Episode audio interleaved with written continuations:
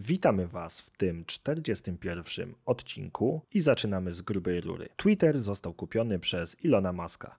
Dowiecie się, co o tym sądzimy i dlaczego nam się to nie podoba. Tomasz powie kilka słów o tym, dlaczego obecne działania wojenne na Ukrainie biją w budowę wiatraków, tych lądowych, jak i morskich. Dowiecie się także, gdzie w Stanach wieje najlepiej, aby budować takie wiatraki. Ja powiem Wam parę słów na temat robota Daisy, który odpowiada za rozkładanie iPhone'ów oraz o tym, że już niedługo Amerykanie będą mogli samodzielnie te iPhony naprawiać. Później przeskoczymy do problemów pierwszego świata, czyli jak sobie poradzić w momencie, kiedy kończy nam się umowa na internet w domu. Na koniec części newsowej Powiemy też parę słów o tym, jak Netflix traci subskrybentów i dlaczego w ogóle nas to nie boli, a także o tym, jak Microsoft z usługą Teams w końcu zaczął doganiać Apple Silicon. W głównej części odcinka opowiem Wam o moim nowym nabytku w złotym kolorze, a także jakie przygody z nim miałem. Na koniec antypolecajka od Netflixa prosto z polskiego podwórka. Zapraszam Was do słuchania.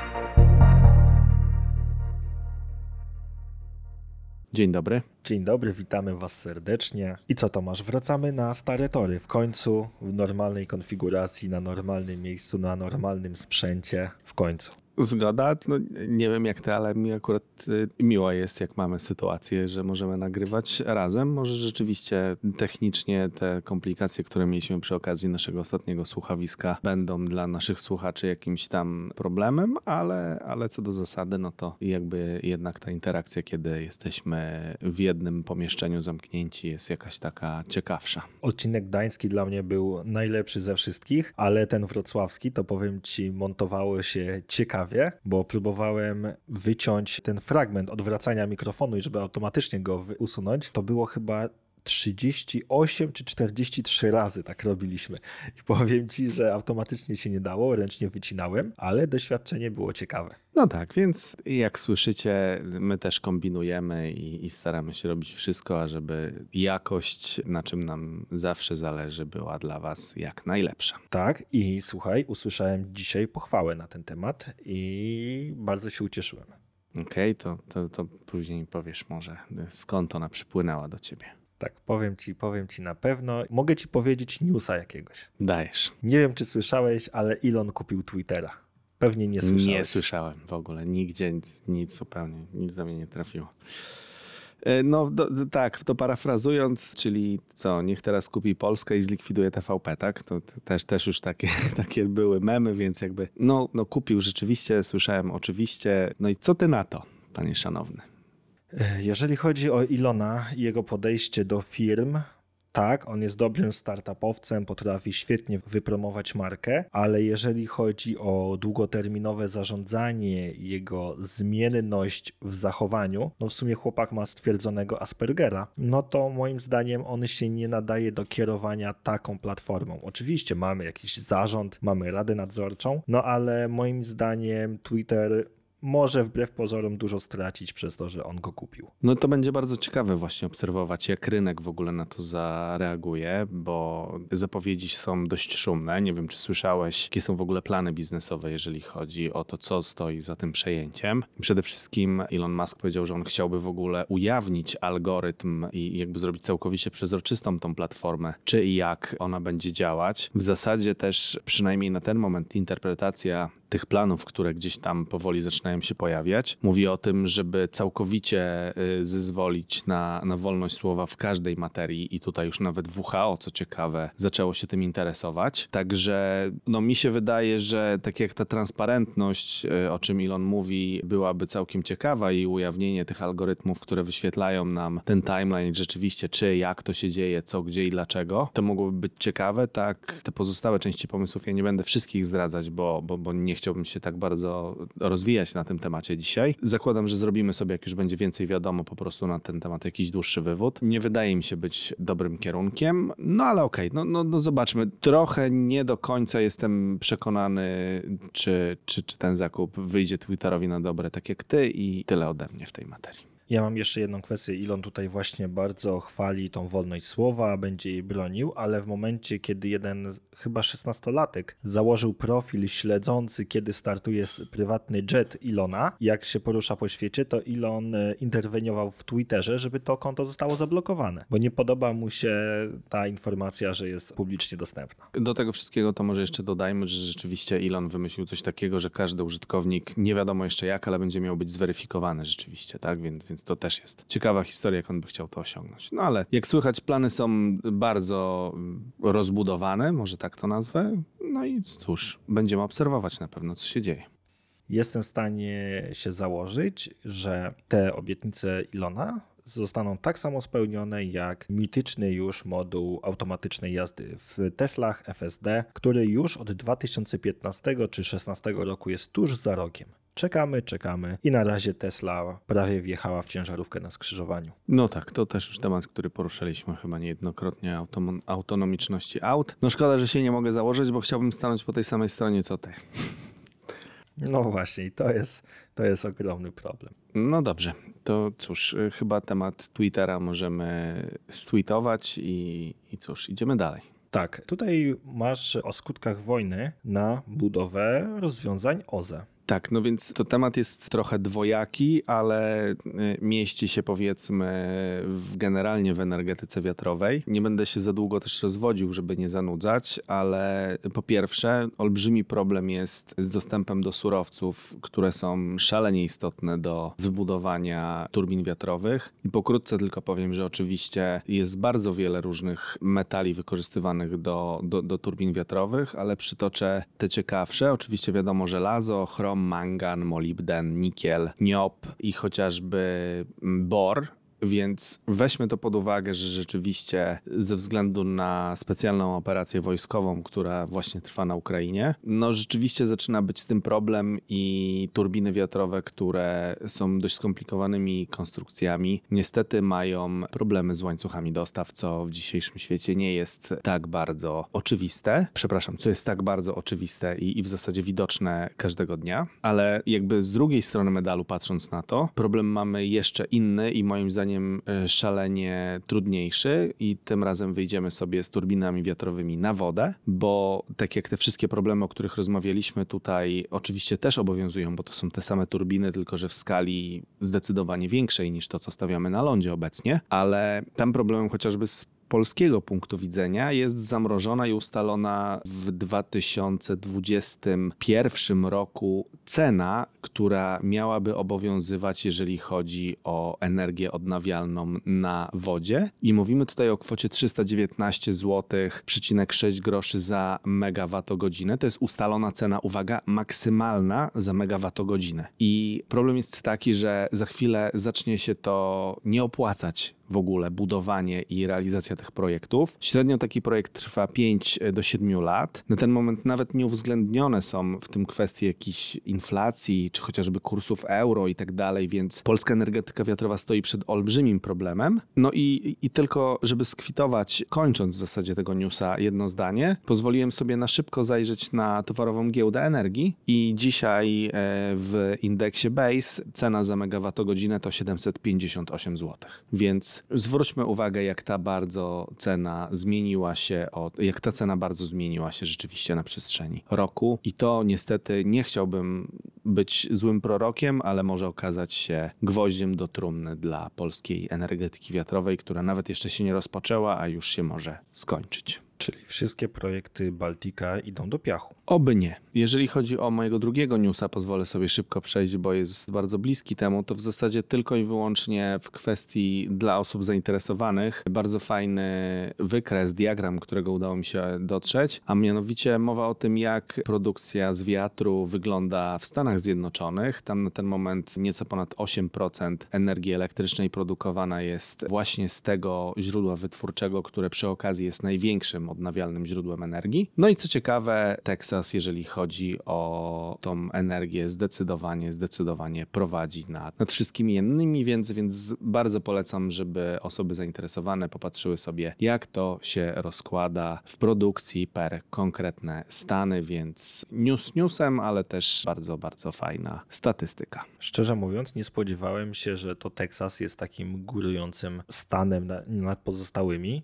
Stawiałem bardziej, że to Kalifornia będzie bardziej, że tak powiem, wietrzna. Z tego co wiem, Kalifornia wietrzna bardziej jest, ale tam jest problemem ukształtowanie terenu. I to nieco zabija możliwość inwestycji w farmy wiatrowe, jeżeli chodzi o samą Kalifornię. No to miejmy nadzieję, że zrobią więcej tych wiatraczków, tak żeby tam też mieli wietrzny prąd, bo wiać wieje, ale też u nich świeci. Wydaje mi się, że z kolei u nich też fotowoltaika jest bardzo opłacalna, aż przejrzę i zobaczę, czy jest też taki wykres podobny do tego. No ciekawe, no, na pewno jest mniejsze to źródło, y, no bo jednak turbiny wiatrowe to jest zupełnie inna skala, jeżeli chodzi o produkcję energii, a, a rzeczywiście potrzeby Stanów Zjednoczonych to jest jakieś w ogóle monstrualne ilości, jeżeli chodzi o, o energię elektryczną. No dobrze.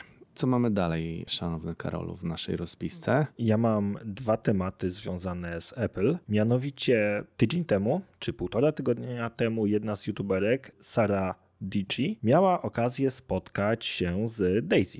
Czyli robotem, który służy Apple do rozkładania iPhone'ów i też jest zlokalizowana ta maszyna w Teksasie. No i sytuacja wygląda tak, że ten robot potrafi rozłożyć 200 iPhone'ów na godzinę i co jest zaskakujące, nie robi to w sposób w ogóle delikatny, żeby pozbyć się na przykład śrub. Cały telefon jest przewiercany na wylot i jest bardzo fajny kadr, kiedy w opakowaniu, znaczy w koszu zbiorczym leżą te kadłubki telefonów takie poprzewiercane. No i szczerze mówiąc, aż byłem zdziwiony, że Apple tak podchodzi do tych urządzeń, no ale w sumie nie ma się co dziwić. Wszystko idzie tak naprawdę na przemiał i dopiero jest odzyskiwane w przyszłości już po przetopieniu tego. I wydaje mi się, że to Sara jest takim pierwszym youtuberem, który został wpuszczony w takie miejsce, aby pokazać jak Daisy działa. O Daisy chyba też kiedyś wspominaliśmy w ramach jednego z pierwszych odcinków. Tak mi się wydaje też, że już e, rozmawialiśmy na ten temat. No i właśnie, drugi mam news jeszcze odnośnie naprawy telefonów, to jest akurat świeży. Wczoraj mianowicie wystartował program Apple Self Service Repair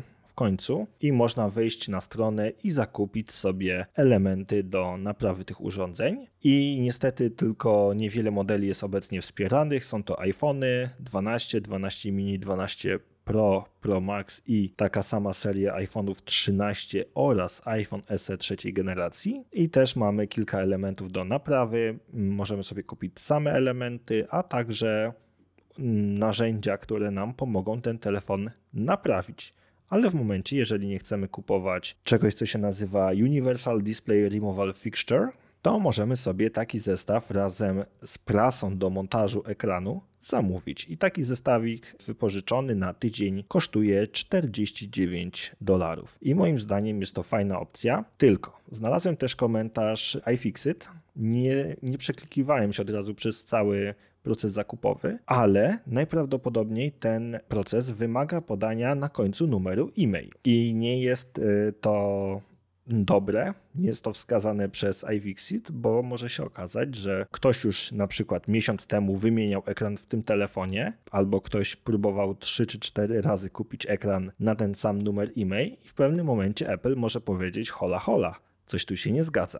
I pytanie, jak to będzie wyglądało? Usługa jest obecnie dostępna jedynie na terenie Stanów Zjednoczonych, ale zakładam, że bardzo szybko pojawi się też w Unii Europejskiej ze względu na to, że Parlament albo Komisja Europejska bardzo mocno forsują kwestię tego, aby urządzenia można było samemu naprawiać oraz chyba też w zeszłym tygodniu została przyjęta rezolucja, która zmusza do używania jednego standardu ładowarek. Szczerze nie zagłębiałem się w ten temat, nie jest to główny nasz news, ale postaram się do tego wrócić za tydzień. O, to ciekawe, tego nie wiedziałem. No sama naprawa właśnie fajnie, tylko ja po pierwsze to boję się o polskie realia, bo, bo tutaj to całkiem może być dziki zachód, jak się już okaże, że można sobie takie maszynki wypożyczać, albo cena tej prasy będzie, nie wiem, 499 zł za, za tydzień na przykład, czy jakieś takie w ogóle inne odjechane ceny. Ale boję się też tego, że rzeczywiście zaczniemy to, co się dzieje na, za naszą wschodnią granicą jeszcze. Ja jakiś czas temu słuchałem takiej opowieści, zanim zaczęła się cała tragedia Ukraińców, że tam w zasadzie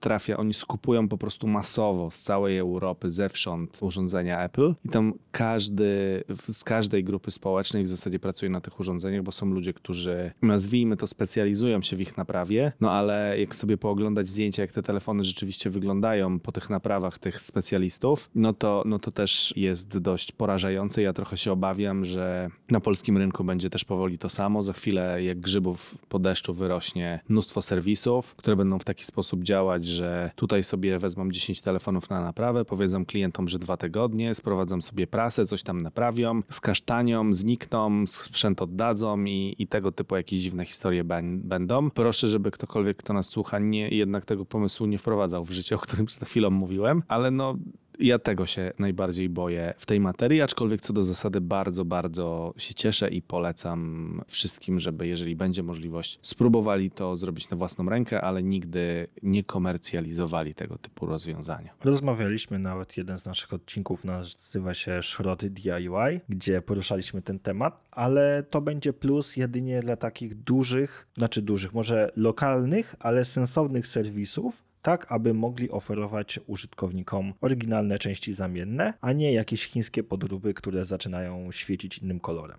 Tak. No dobrze. Coś jeszcze w tym temacie masz, Karol, do dodania? Nie, chciałbym zapytać, co masz tam ze Spiders Weba, bo niestety ten portal jest u mnie na blokowanych i niestety nie mogłem się zapoznać e, z twoimi notatkami. e, dobrze, to e, temat, który długo już mi chodził po głowie, a, a tutaj najfajniej on był opisany. Mowa o dostępności płyt winylowych. Co ciekawe, tego jeszcze chyba u nas nie było z kolei. No bo co zaczyna się dziać? Generalnie muzyka powoli, ta fizyczna, zaczyna wracać do łask. Mieliśmy jakiś czas temu wysyp wzrostu sprzedaży płyt CD, ale oczywiście to się zmieniło i na dzień dzisiejszy wszyscy, co normalne, i ja jestem też tym użytkownikiem, słucham sobie muzyki w streamingach różnistych, a jak mam kupić jakiś nośnik, to chciałbym wybrać winyla. Zwęszyli tą okazję wszyscy majorsi, którzy wydają tych wszystkich topowych artystów. Niestety problem jest z surowcem i z producentami tego typu nośników. I na przykład no, artykuł brzmi, żeby podziękować Adele za to, że twój ulubiony artysta nie wyda płyty na winylu, ale no problem rzeczywiście jest taki, że te wielkie koncerny zamawiają dziesiątki, setki, tysięcy sztuk winyli nowego artysty, przez co absolutnie blokują linie dla wszystkich, bo podaż jest bardzo mała tego typu producentów, a wcale postawienie takiej, nazwijmy to fabryki czy zakładu produkcyjnego winyli to nie jest takie hop siup. No i oni są pokontraktowani na bardzo długie miesiące, oczywiście po bardzo atrakcyjnych cenach i w momencie, kiedy ty jesteś fanem niszowego artysty, który chciałby wytłoczyć winyl, a tutaj nie bez kozery też są badania, które mówią o tym, że jeżeli w dzień premiery wydajesz long play, na przykład do streamu i dajesz od razu nośnik analogowy, sprzedaż w zasadzie wzrasta o 30%. No i teraz tak przez analogię, może wszyscy z was, może ty Karol, zadajcie sobie pytanie, czy widzieliście na polskim rynku ostatnio, żeby ktoś, kto wydaje albumy, w tym samym momencie wydawał nośnik analogowy. I to się właśnie nie zdarzyło. A zwracając na przykład do Adele, dokładnie tak to wyglądało, że w momencie, kiedy była premiera jej płyty, przynajmniej moim zdaniem, ale może ktoś, ktoś mnie poprawi, ona była po prostu tego samego dnia dostępna właśnie na winylu. I to jest e, zjawisko, o którym mówię, więc wszystko fajnie. A, i przepraszam, jeszcze jeden aspekt, który jest szalenie istotny. Te wszystkie wytwórnie wielkie, które zwęszyły dokładnie to, że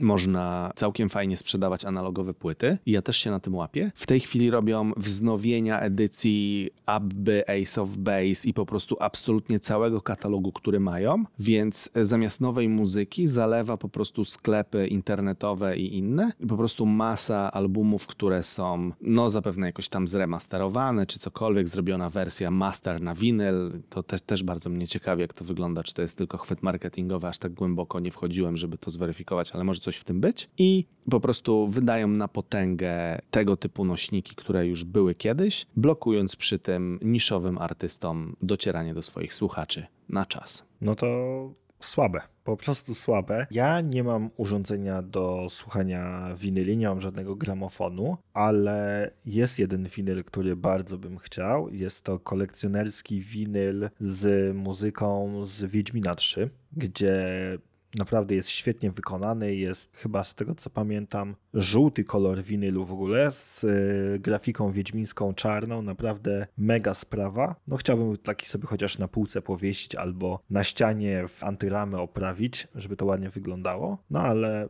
też jest ciężko dostępny. Jed... Ale to chyba raczej nie jest kwestia tego braku tego materiału, tylko tego, że po prostu wszyscy skalperzy się rzucili, jak tylko to się pojawiło 3 czy 4 lata temu, bo to nie wyszło razem z samym Wiedźminem. No i teraz ceny na eBayu są zabójcze. No właśnie, no i, i, i to niech będzie piękne zwieńcz, zwieńczenie tejże opowieści.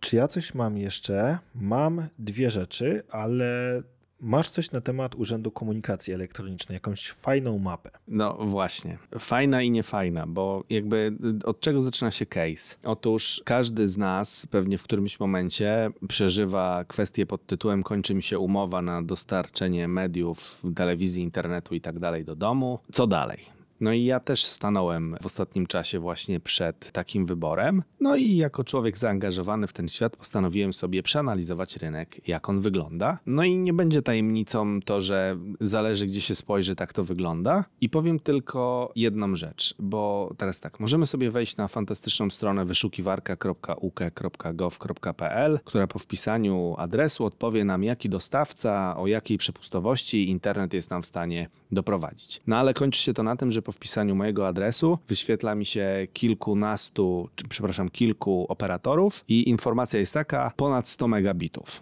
I to wszystko. Więc poza tym wydaje mi się, że aktualizacja tej bazy jest e, no, no, no, no, no jest stan na 31 grudnia 2020 roku, więc to chyba mówi wszystko, tak? Przypominam, że mamy końcówkę kwietnia 2022 roku, więc tej strony nie polecam. Idąc dalej, znalazłem serwis pod tytułem, nie ma tu żadnej kryptoreklamy, panwybierak.pl, który to nawet całkiem precyzyjnie już te oferty wskazuje na bardzo podobnej zasadzie i tam już zdecydowanie więcej można zrobić, więc jest to jawna konkurencja dla tej wyszukiwarki, bo specjalnie rysunki, mapki, gdzie są węzły, kolokacje, BTS-y, hotspoty, to mało techniczne osoby mało interesuje, a zdecydowanie więcej takich konsumentów jest, którzy mają problem z wyborem tejże usługi. No i oczywiście jeszcze są konkretni operatorzy, którzy wiesz, że u ciebie, nie wiem, na osiedlu w, czy, czy w miejscu, gdzie jesteś, gdzie, gdzie masz swoje domostwo po prostu funkcjonują. No i tam też jest zupełnie inaczej, więc jakby suma summarum chciałbym tylko powiedzieć, jakby kończąc ten wywód, że na dzień dzisiejszy nie wspierajmy się raczej niczym innym, bo jest to wiedza nie do końca rzetelna, a tym, co w rzeczywistości powie nam operator. I kończąc tylko dodam, że podobno ja mogę mieć internet szybszy niż deklaruje mi pan wybierak, ale z ciekawości właśnie jestem w trakcie procesowania. Wrócimy na pewno do was z tym tym tematem i powiem, czy w rzeczywistości to się udało, czy to jest tylko cyferka marketingowo zapisana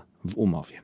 E, ja jestem na tej mapie Urzędu Komunikacji Elektronicznej i sprawdziłem swoją wioskę. No i tutaj się troszeczkę nie zgadza z tym, co dostałem informację od firmy, która ma rozwijać światłowód u mnie, bo tutaj na tej mapie jest informacja, że przepustowość 100 megabitów, a ja już dostałem ofertę na 1 gigabit symetryczny. No więc dlatego o tym mówię. Niech szanowny Urząd Komunikacji Elektronicznej albo po prostu zlikwiduje ten serwis, albo niech go zaktualizuje, bo zostawianie go w obecnym kształcie jest po prostu tylko i wyłącznie kulą u nogi dla całego UK. No i powiem ci, że nie ma też wszystkich BTS-ów zaznaczonych. No tak, no ale no Karol, jeżeli to jest y, koniec 2020 roku, to mamy 2,5 roku do przodu, no nie oszukujmy się.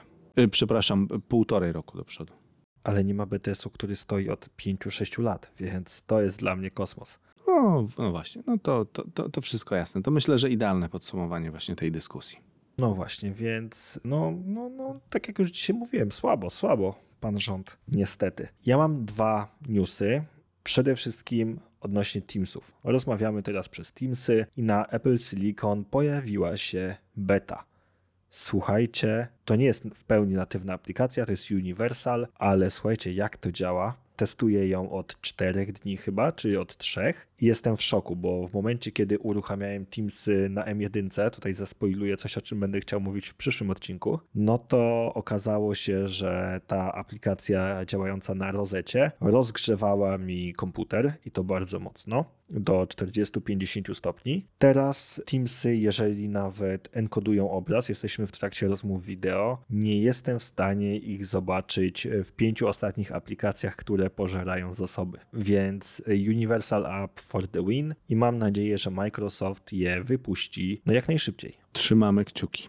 Nie wiem, Tomasz, tobie podeślę, zobaczysz sobie, to się nainstalowuje na aplikację rozetową i szczerze mówiąc, dzisiaj miałem jeden problem, ale wydaje mi się, że to była kwestia sieci, do której byłem podpięty. Nie pojawiały mi się wiadomości nowe w, Teams, w aplikacji Teams, tylko na telefonie. Restart sieci i ponowne dopięcie rozwiązały ten problem. W biurze byłeś? Oczywiście, A, jak przykładny pracownik. No rozumiem, rozumiem. No i jeden temat sprzed tygodnia miał być nowością w zeszłym odcinku, ale Netflix traci subskrybentów. No kto by się spodziewał? Ja. No właśnie, kwestia jest taka, że tłumaczyli sobie to, że odchodząc, wychodząc z Rosji stracili mm, 700 tysięcy osób, które subskrybowały, ale ogólnie jest taka sytuacja, że po raz pierwszy od dekady zanotował ogólny spadek subskrybentów i jest to liczba 200 tysięcy globalnie, więc zakładam, że te 500 tysięcy dosypali sobie z nowych subskrypcji, ale niestety analitycy zakładają, że w drugim kwartale ma to już być 2 miliony strat userów. I ja się temu wcale, a wcale nie dziwię. Sam jestem naprawdę bardzo blisko rezygnacji z Netflixa. Ja nie korzystam, moja małżonka. Nie wiem, czy to słyszeliście.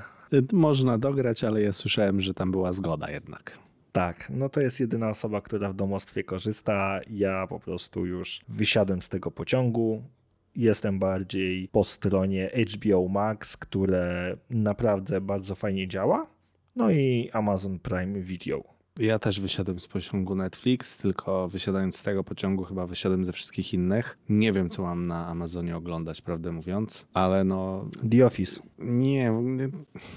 no, Oglądałeś w życiu The Office? Kiedyś oglądałem. Amerykańskie? Chyba nie amerykańskie, No. więc... y, A jakieś inne są No to- w zasadzie, bo ja jestem nawet... Tak, są brytyjskie, jest brytyjska, która była przedamerykańską i jest też wersja polska, ale to na NC+.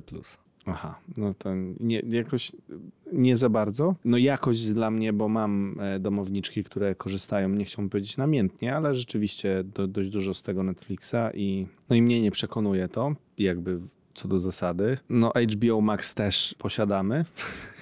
I też nie wiem, co oglądać. Ostatnio jakiegoś Batmana chyba oglądam, więc jakby ja cały czas będę to powtarzać do znudzenia, że jakby no sorry, ale ja w ogóle jakoś nie jestem na tym etapie, nie, nie, nie umiem konsumować czasu y, oglądając coś. No, my oglądamy średnio razem, jeżeli mówię o tym razem. To są dwa filmy w tygodniu. Ja przestałem być serialowy oprócz nadrabiania The Office, którego, które oglądam po raz pierwszy. Ale tak to, to szczerze mówiąc, HBO stoi filmami. Są te produkcje własne, serialowe, ale ja uważam, że jakość filmów i ich dostępność jest dużo lepsza niż na Netflixie, bo tam jest po prostu tego za dużo. Nie wiem, czy jest osoba, która przebrnęła przez całą listę polecanych, jakie się pojawiają w momencie, kiedy włączasz sobie daną kategorię. Tego jest po prostu za dużo. Ja nie brnąłem. A tym bardziej HBO ma podpisaną umowę chyba z Warnerem, gdzie maksymalnie 60 dni po premierze kinowej ich produkcje się pojawiają dostępne w streamingu. Tak jak właśnie było z przytoczonym Batmanem. Oglądałem, dalej jestem całym sercem za trylogią Nolana i to były najlepsze trzy Batmany ever. No dobrze. Co mamy dalej, panie szanowny? Przyszła do mnie zabawka. Urządzenie HomePod Mini w kolorze Geld, bo był zakupiony na niemieckiej ziemi. I ty się tutaj tak nie śmiej, nie śmiej się. Następnym razem tobie też przyjdzie. Mm, Wiem na pewno, że chcę mieć drugiego już. Bo Stereo. Grają zarąbiście. Ja nie mam żadnego systemu audio, ale to jest tak, że w momencie, kiedy oglądam coś na komputerze, AirPlayuję sobie ten dźwięk do HomePoda. Więc naprawdę gra to bardzo dobrze. Ale poczekaj, czy, zrobili- przepraszam, że wchodzę w słowo, żeby dobrze zrozumieć, możemy zestawić tak, że tworzysz w ogóle system stereo z HomePodów i masz lewy, prawy kanał? Tak. Okej. Tak, możemy to zrobić. To działa w Home Appie, więc w momencie nieważne, czy wtedy streamujemy z komputera, telefonu czy iPada, zawsze one wtedy grają w stereo. Zrobiliśmy ostatnio taki eksperyment, leżąc i oglądając coś, przystawiliśmy HomePoda przed nami, oglądaliśmy na iPadzie i puszczaliśmy dźwięk z HomePoda. Słuchaj, byłem w szoku, jak to naprawdę potrafi grać. Takie małe główienko mieszczące się w dłoni. Jednak nie ma róży bez kolców, bo miałem z nim dwa problemy. Został mi jeden. Miejsce, gdzie konfigurowałem pierwszy raz HomePoda jest wyposażone w internet do 10 megabitów na sekundę, więc jest tragedia. No i kwestia była taka, że ja nie mogłem go w ogóle zaktualizować. On przyszedł e, z softem 15.1 albo 15.2. Chciałem go podnieść do 15.4 czy ma 15.4.1. Nie mam teraz telefonu ani home appa nigdzie otwartego, ale mniejsza z tym. Nie dało się go zaktualizować. Kręciła się ikonka update, nie dało się jej kliknąć na komputerze, na telefonie, na iPadzie. Stwierdziłem, dobra, przywrócę go do ustawień fabrycznych, dalej jest to samo. Pojechałem do innego miejsca, gdzie jest internet niewiele lepszy. Ten sam problem. Porady w internecie były, żeby wyłączyć tam system wspomagania dźwięku czy wyrównywania poziomów dźwięku, zrestartować HomePoda i powinno zadziałać. Nie zadziałało. Podłączyłem go do komputera. Oczywiście HomePod jest rozpoznawalny, próbowałem pobrać soft. No niestety error 34 chyba, a później 24 wyskakiwał, który mówi, że nie można się połączyć z serwerem aktualizacji. Byłem już na etapie pobierania IPSW, po prostu żeby go na hama wrzucić, tak jak przywraca się telefon do ustawień fabrycznych, ale niestety problem jest taki, że nie chciałem tego do końca robić, bo w momencie, kiedy wysypałby mi się ten HomePod, musiałbym go wysłać do Düsseldorfu, żeby tam został naprawiony, bo niestety gwarancja Apple w Polsce nie obowiązuje ze względu na to, że na rynku tym to urządzenie nie jest oferowane. Nie zgadniesz, Tomasz, co pomogło? No, problem z aktualizacją. Tak, Miejsce z jeszcze lepszym internetem. nie. Utworzyłem w Home Appie drugi dom testowy. Nazwałem go testowy, zapisałem i nagle dostałem powiadomienie, że czeka aktualizacja na twojego HomePoda. Zaktualizowałeś w drugim domie, podpiąłeś z powrotem pod pierwszy, jest ok. Nie, nie, nie. Cały czas był w tym pierwszym domu. Aha, Tylko po prostu w Home Appie dodałem drugi dom. Znalazłem y, na jakimś forum redditowym gdzieś jako może 100-150 odpowiedź, jak ktoś miał podobny problem. drugi dom. To, to jest, Tak. No i problem się rozwiązał, HomePod się zaktualizował. Pytanie, jak będzie z kolejną aktualizacją. A problem, który mi pozostał z nim, interkom nie zawsze mi działa, ale to może być kwestia tego, że ja tutaj mam dosyć mocno ograniczoną sieć i w momencie, kiedy jestem poza domem, interkom działa wybiórczo, więcej razy nie działa niż działa. W domu działa zawsze, no i też przekazywanie, czyli przyłożenie telefonu do HomePoda działa bezproblemowo. Okej. No ale to słyszę, że drugi problem jest, ale jakby już jesteś na etapie debugowania, co może być jego przyczyną. Tak, no zakładam, że w momencie, kiedy podłączę się do sieci i wypuszczę odpowiednio ruch do serwerów Apple'a, no w sieci, w której, którą mogę kontrolować, tych problemów nie będzie. Okej. No dobrze, jeszcze jakieś spostrzeżenia i pierwsze przygody? Nie, no szczerze mówiąc, teraz nie mam żadnych rzeczy w HomeAppie dodanych, więc może za tydzień uda mi się przewieźć do miejsca, gdzie mam Home Assistanta i wystawię sobie kilka rzeczy z Home Assistanta do HomePoda i zobaczymy wtedy, jak działa jako centralka HomeKitowa. No dobrze. Co na dzisiaj jeszcze nam zostało? Ja mam antypolecajkę. Zamieniam się w słuch. Będąc w domu na święta, moi rodzice stwierdzili, że chcieliby coś obejrzeć. No to akurat podsunąłem im ten katalog Netflixa nieszczęsnego i była w nim pewna produkcja historyczna polska, mianowicie Gierek. Ja się wyłączyłem po pierwszych 10 minutach tego filmu. Ależ y, nie zachwyciła cię rola głównego bohatera w postaci Miśka Koterskiego, czy... Eee, Misiek to po prostu swojego czasu za dużo towarów ciągał i to widać. Odbija się to na jego zachowaniu, a jego gra aktorska przypomina dzieci z przedszkola.